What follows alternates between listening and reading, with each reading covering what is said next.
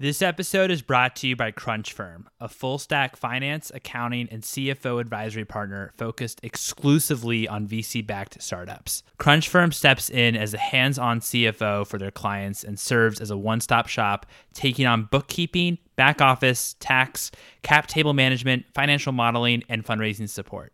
If you are a founder or know a founder of a fast growing startup looking for a best in class partner for these crucial services, get in touch with the team at Crunch Firm by emailing hello at crunchfirm.com. Listeners also get the first month free. Hello, and welcome to the Consumer VC. I'm your host, Mike Gelb, and on this show, we talk about the world of venture capital and consumer facing startups. If you're a founder of a B2C business and currently fundraising, I run a private newsletter where I share companies to past and future guests of the show that I think are interesting. If you'd like to apply to be on the newsletter, head over to theconsumervc.com slash startup. Our guest today is Alex Levitt, one of the heads of Yellow. Yellow is Snap Inc.'s ecosystem to serve companies at the intersection of creativity and technology with its accelerator program, collabs program, and community programming. Yellow is currently accepting applications through Sunday, August 23rd for its inaugural Collabs program now. If you're interested in integrating your product into the Snap platform through Snap Minis, Snap Kit Dynamic Lenses, Scan, Snap ML, or more, please visit yellowla.com and apply and learn more. I first met Alex a few years ago when we both were at WME, so I was really excited to catch up with her and learn more about her work at Yellow. Without further ado, here's Alex.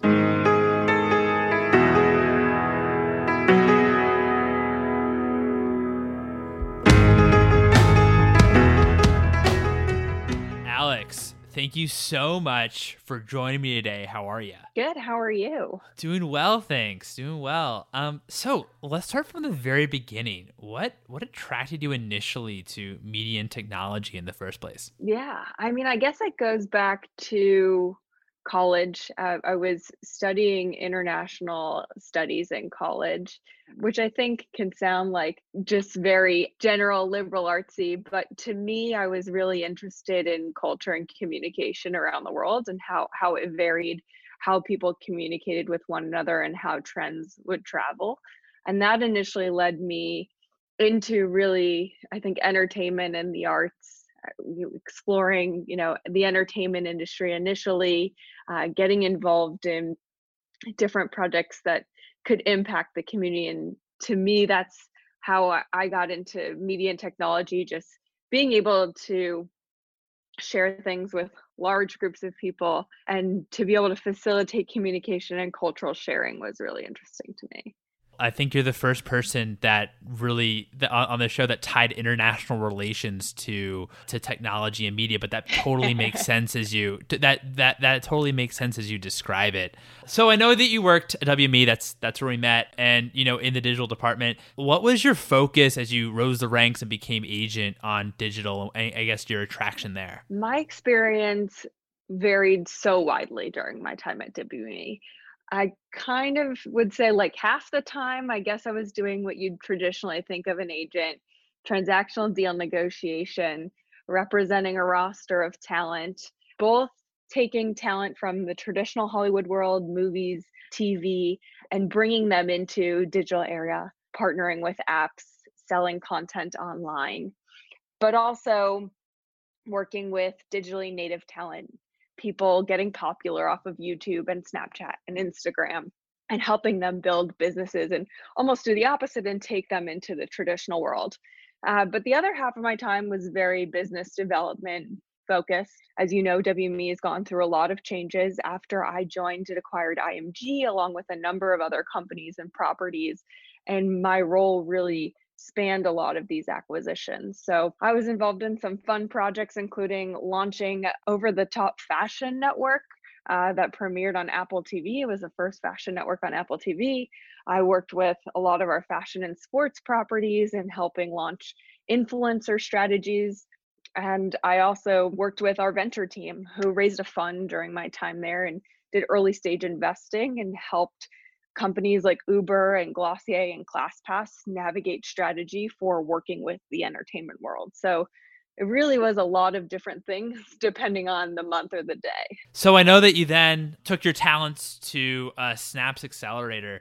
Uh, what made you excited about Yellow initially? Yeah, when I was initially talking to Snap about launching Yellow and launching Accelerator inside the company, what really interested me is this hole that the accelerator was seeking to fill. Of course, there's so many amazing accelerator programs out there. So it wasn't simply be an accelerator that was any different. It was really this intersection of creativity and technology that we say is where our thesis lies that I thought was really interesting. So Snap being a scaled, you know, tech platform that also has creatives in house. We have content editors and producers, we have designers and people really focused on visual creativity whether they're designing things in AR or if it's content for Discover. And that's sort of an interesting combination to be focused both on the scale, but also really focused on individual creative pieces.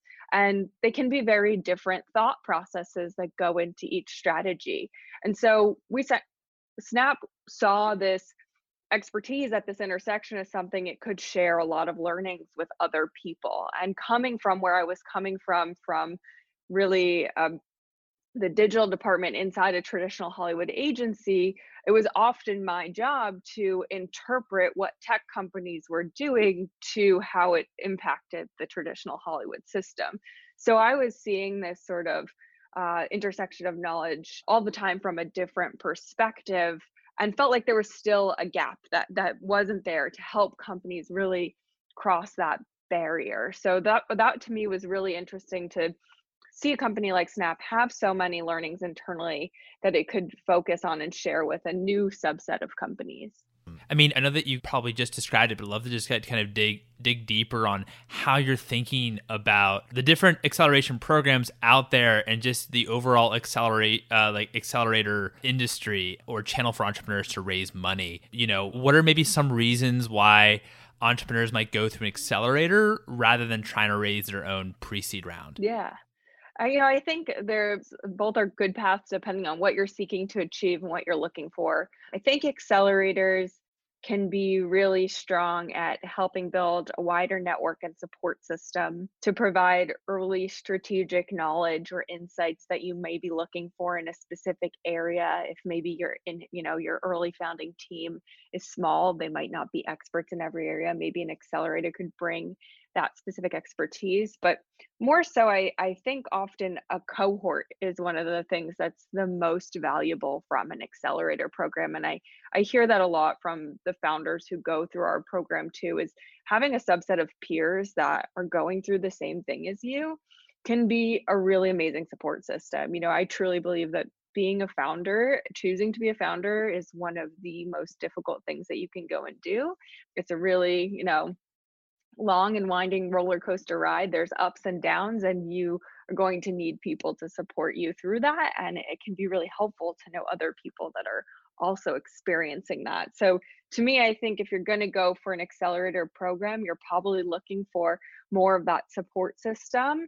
Um, you know, there's a lot of you can also build support systems other ways, but that's that's a really like surefire way, I think, to to find a really solid support system. That makes a lot of sense. I mean, we had on Anna Barber talking about, you know, Techstars, then obviously the support system there with the cohort, but also like the alumni network that you have. Um, I know also like famously, like First Round, even though it's on Accelerator, but First Round talks about their platform that they made for founders that that they've invested in um, to to communicate with others. So I think that there's certainly that network is uh, so crucial, especially at the early stages for founders to uh, uh, to have that and to seek advice. So uh, why walk me through a little bit on your due diligence process when you're looking at all these mm-hmm. opportunities. Mm-hmm. Yeah, I mean, because we're so early stage for the accelerator, I think a lot of our due diligence is focused on the founders themselves understanding their vision where they're currently you know where they're at in in the process you know, we've invested in companies that are pre-product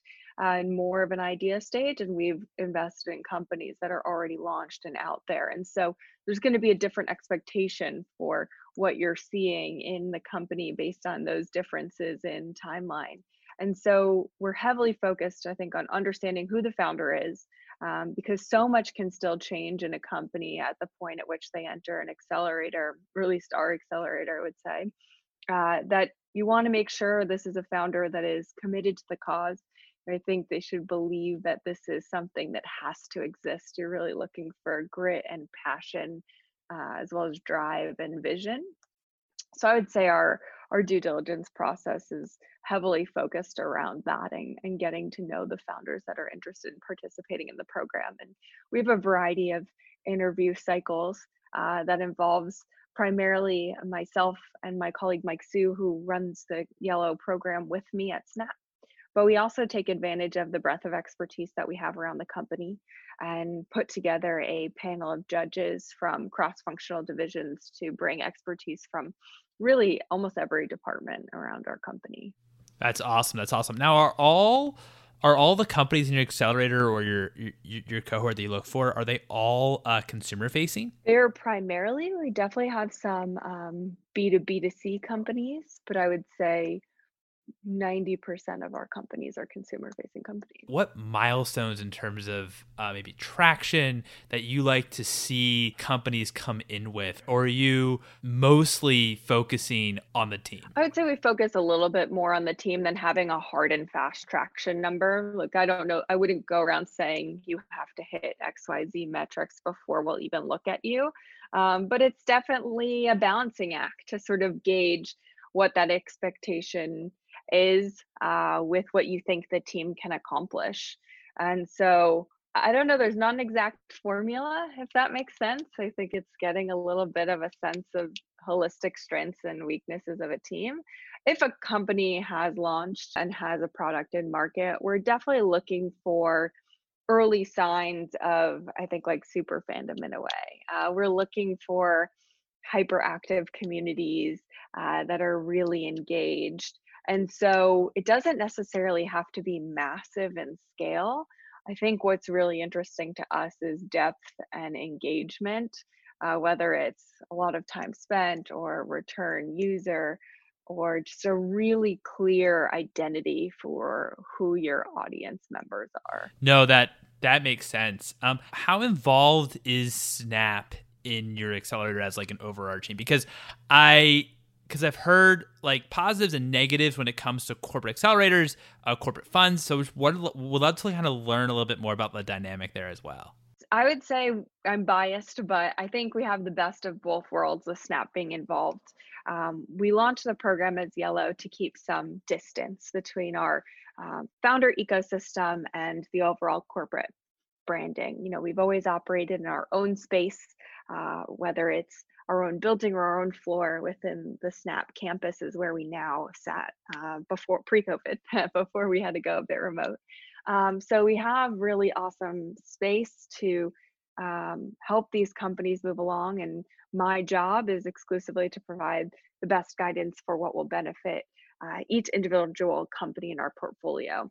Now, however, we're an arm's length away from Snap Corporate in that on a weekly basis, we have mentors from all around the company come in. Uh, we have a lot of really great access, I would say, to uh, executives around the company who, without this program, would definitely not be the same.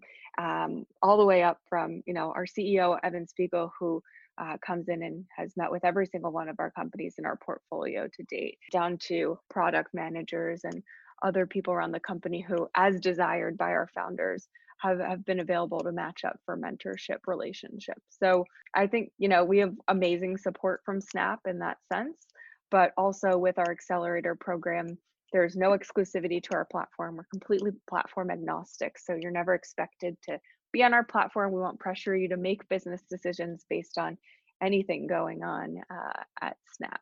And so you're each company uh, has to set their own strategy based on what's right for them.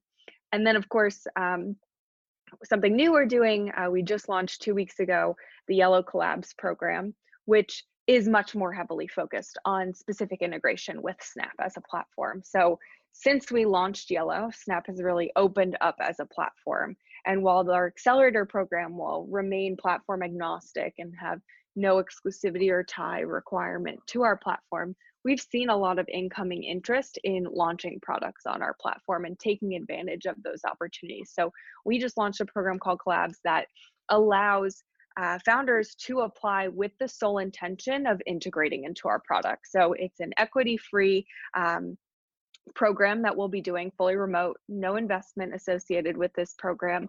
Basically, three months to work white glove service with our teams to integrate into one specific area of our platform and then reap the benefits of the yellow network essentially and get a lightweight version of a lot of the mentorship programming we do through yellow while you're going through that process. That's awesome. I mean the collab program it sounds a little bit like finding the next you know pinduoduo on wechat where where you have those two heavily linked on building a platform on top of a platform. Yeah and i don't know if you're familiar with yolo uh, who launched on Snapchat. Uh, they yeah. they raised money in January of this year, I believe it is, and we're able to see a lot of traction through launching on the platform. And similarly, we've seen success with companies coming through our accelerator and seeking opportunities to integrate with our platform. And it's a really uh, interesting opportunity to just turn on a hose with access to consumers and and see what you can do. I think it gives companies a lot of great advantages to experimenting quickly and having access to potential traction. Totally. Do you think that's one of the next phases of social? Like right now you're going to you're you're starting to have these companies that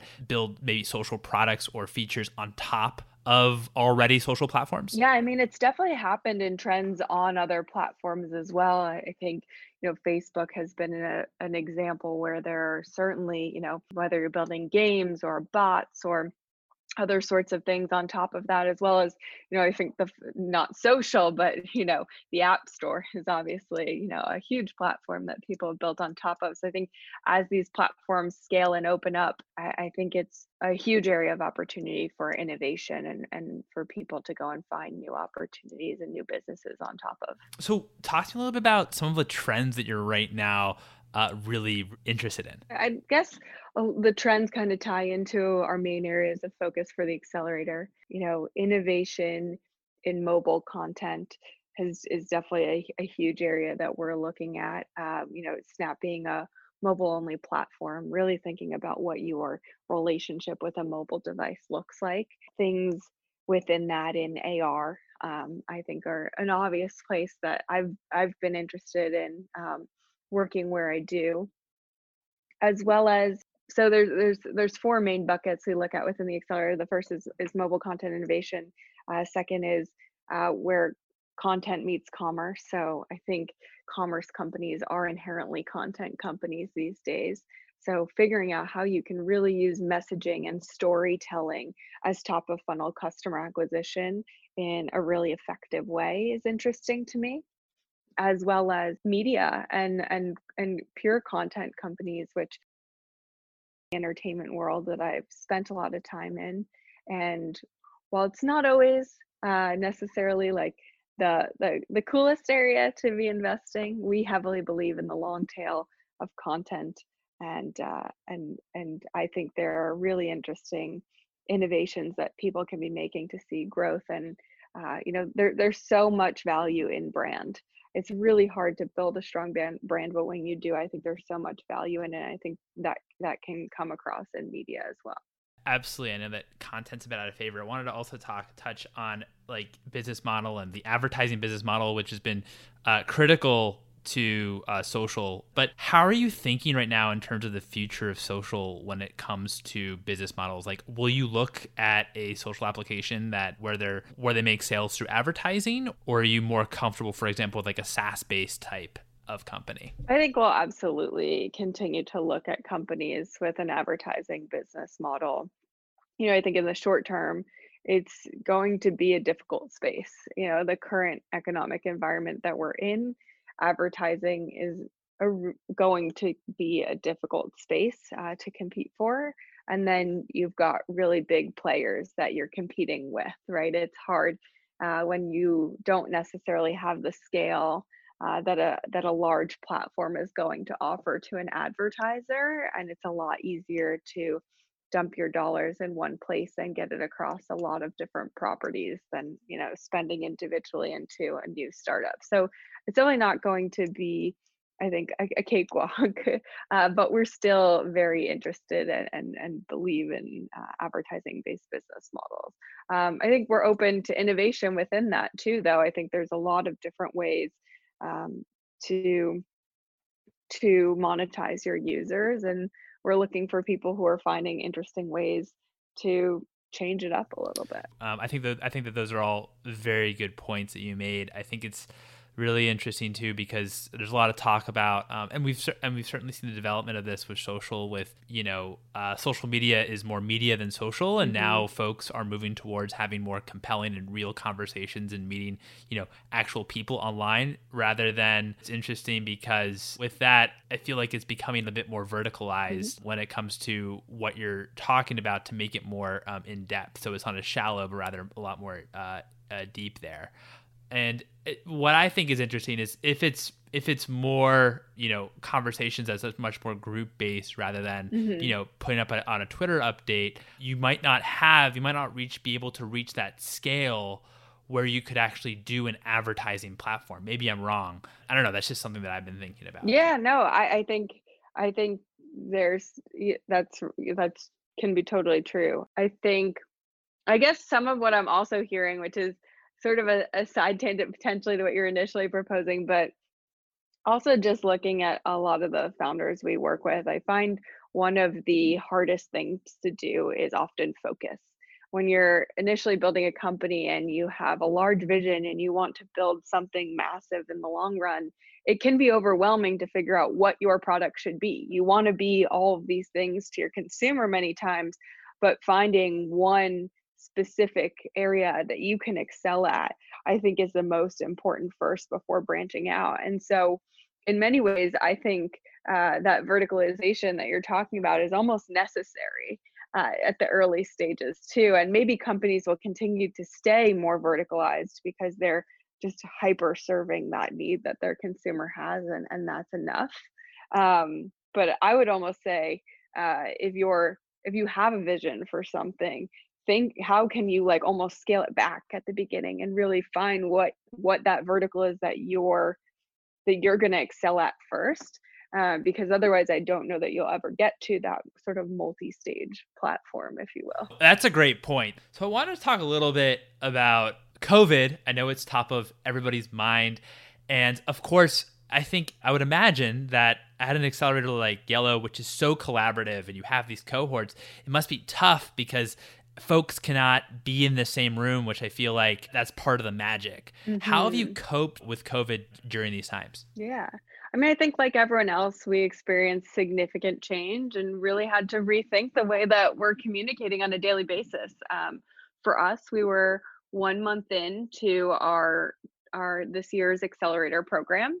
Um, so we had five international companies, five US companies working out of our office for four full weeks until we had to shut down our office space, which was a huge bummer and not something we planned for when we started our accelerator program. So, you know, I think there were a lot of things that were easy to flip. Uh, you know, already being, you know, using uh, video conferencing frequently, it was pretty easy to just take our in person meetings and flip them online. But there's definitely little nuances of things that go missing. You know, I think uh, learning how to bring sort of intimacy and like small spaces into these Zoom webinars is, can be more difficult, and learning how to encourage people to ask questions and have conversations. You know, taking a fireside chat with a 15 person audience and an expert in our office and moving it online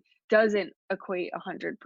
So it was definitely a lot of on the fly trial and error of how to still deliver the experience we promised these companies when we accepted them into our program while being able to maintain momentum and, and keep things going right? An accelerator is an intense experience. It's usually moving pretty fast. You're usually probably signing up to be a little overwhelmed. And so that on top of i think the changing world uh, climate was also really difficult. So it, we also had to take a moment i think to think more about you know, it's always important, I think, to think about founder mental health. It's always been something we've thought about. I, think it's even more significant in a time like this when everybody is so preoccupied by um, their circumstances on top of the business that they're building and how it might be changing. Uh, it might be changing your living situation, but it also might be changing your launch plans that you had in two weeks from now. So definitely a lot of little little tweaks and little considerations I think we had to think about in engaging with our founders. Absolutely. Thanks for painting a picture and taking us in a glimpse of of what it was like. Wanted to know was it was it harder or has it been harder as you're looking at companies for your next accelerator and establishing conviction with founders when you have to talk and meet with them remotely? I, I take it that since you had international companies, this is maybe something that you've already been doing uh, pre-COVID. But I've talked to investors that some say that it's been actually not that difficult finding conviction and actually meeting with founders virtually, and in other investors that uh, mm-hmm. have really a hard time finding conviction. So, we just love to hear your thoughts around that. Yeah, I mean, I definitely think that there it can be a little bit harder at times, um, but simultaneously, I think there's a lot of benefits to that almost like level the playing field in some ways that get me excited about doing things remotely that maybe we can learn from and be able to bring with us even once we start to go back into offices in the sense that you know everybody performs differently at a you know in-person interview or an on the spot or even on zoom. And so what i think was difficult before when we had international applicants and in-person interviews is some of our applicants would be able to travel to the us for our interviews and some of them um, understandably couldn't couldn't make that trip and did uh, did remote uh, interviews. And now we're in a world, you know, for, for our first program that we did early this year, all of it uh, was able to still operate in person, right? So this is the first time now that we're going to do an application cycle 100% remote. So we haven't yet had to like pull the trigger or make any of those decisions yet.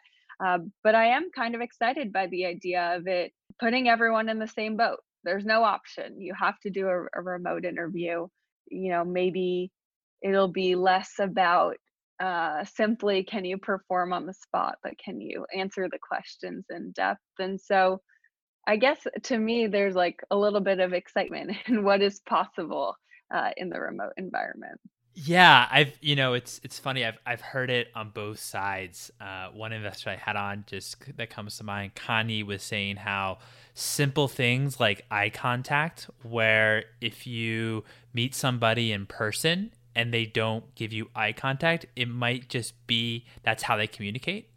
But digitally, if someone's not giving you eye contact over a Zoom call, uh, you think they might that they might be distracted. You don't know if they're looking on like another website or something like that. So like that's one of the on the negative side. On the positive side, when I had on uh, Nick uh, Mindell, uh, he was saying how um, it actually when he was doing his his, his diligence uh, diligence calls, um, seeing how founders behave right. when maybe their kid walks in the door or or their cat like walks over the keyboard but seeing actually how they behave when these you know times happen these uh, yeah. part uh, he thinks that it was actually really helpful for, uh, for him uh, so it's just a new medium but um, uh, yeah it's it's interesting ask me again in three months how i feel after we go through this process exactly exactly right right so what's one book that inspired you personally and one book that inspired you professionally um it's a good question. I always have trouble picking like favorites, but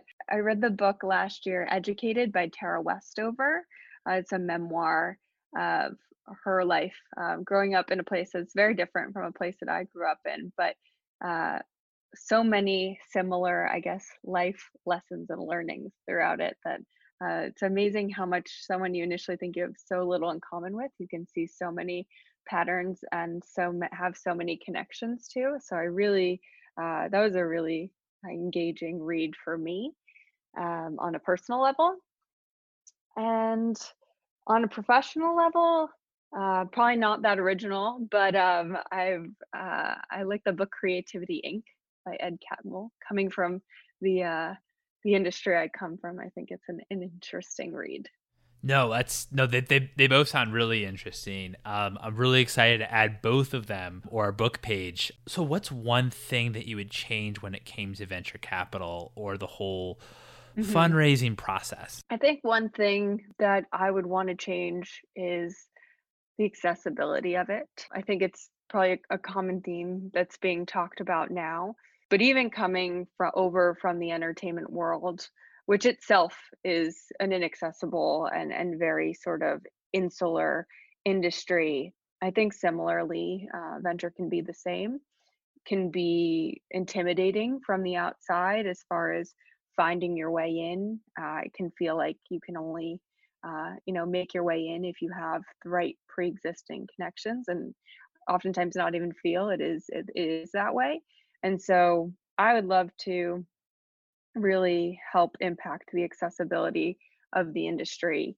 There's so many amazing founders out there and and one thing i really enjoy about the platform that i'm able to work in is having an international you know open application online for our program has i think allowed us to really access a, broader group of individuals and i hope we can continue to push that uh, and continue to you know reach into further areas that might not organically touch the you know known areas of of investing. Yeah i mean i absolutely agree. There needs to be more diversity. My final question is what's one piece of advice that you have for founders that are currently fundraising? I would say don't give up. I think a common thing that I see among founders, especially when I'm talking to people who are fundraising, is there's like a critical point where it kind of feels like you've talked to everybody there is to talk to, and maybe you haven't been getting the answers you want to get immediately. But when I ask the number of investors they've had a conversation with, uh, it's much lower than the number needs to be to get a yes. An investor once told me, I remember uh, came into Yellow and spoke to our cohort and said, you know, to get to your first yes for, you know, a seed or series A, you should probably expect to talk to about 75 people just for your first yes. And I find around 15, 20 conversations, founders tend to feel like they've exhausted their opportunities and so I think it's really just like digging deep and pushing through because it's not an easy feat. But if you really believe in what you're trying to do and can keep going, uh, I think you can start to find people who will, you know, feel similarly and might identify the opportunity with you. Absolutely. I think that's a really great point with don't give up and don't just seek 15, 20 investors. It really is a game of really talking to as many people as you can. And, you know, and that comes, I like, I like that 75 number. Yeah. And I t- can't take credit for that number. That was advice I got from industry, but I, I, I quote it now. Um, but yeah. And I think also similarly being intent, like in having intent with the conversations you're having, um, there's a lot of people out there trying to build something if you've been going and doing it like show show that you've been thoughtful about who you're reaching out to why you think their background or their expertise would be a value add as an investor on your cap table or you know maybe a company they've worked with in the past that on the surface doesn't look like it's the same as yours but because they have that expertise they could be helpful to you. Absolutely i think that just having that intent of understanding why this person would be um, the person that would actually make sense or, or or find this relevant or really understand what you're actually trying to build. Well, Alex, this has been such a pleasure. Thank you so much for your time. Yeah, thank you too. It's always great chatting with you. And there you have it. It was lots of fun chatting with Alex. Please follow her on Twitter at Alex M. Levitt. If you could please leave a review on the Apple Podcast app as it helps other folks find it, that would really be helpful. If you have a question you'd like to hear VCs or founders answer on the show, you can DM me and follow me on Twitter at Mike Gelb. You can also follow for episode announcements at Consumer VC. For all episodes, please visit theconsumervc.com. Thanks again for listening, folks, and please stay safe.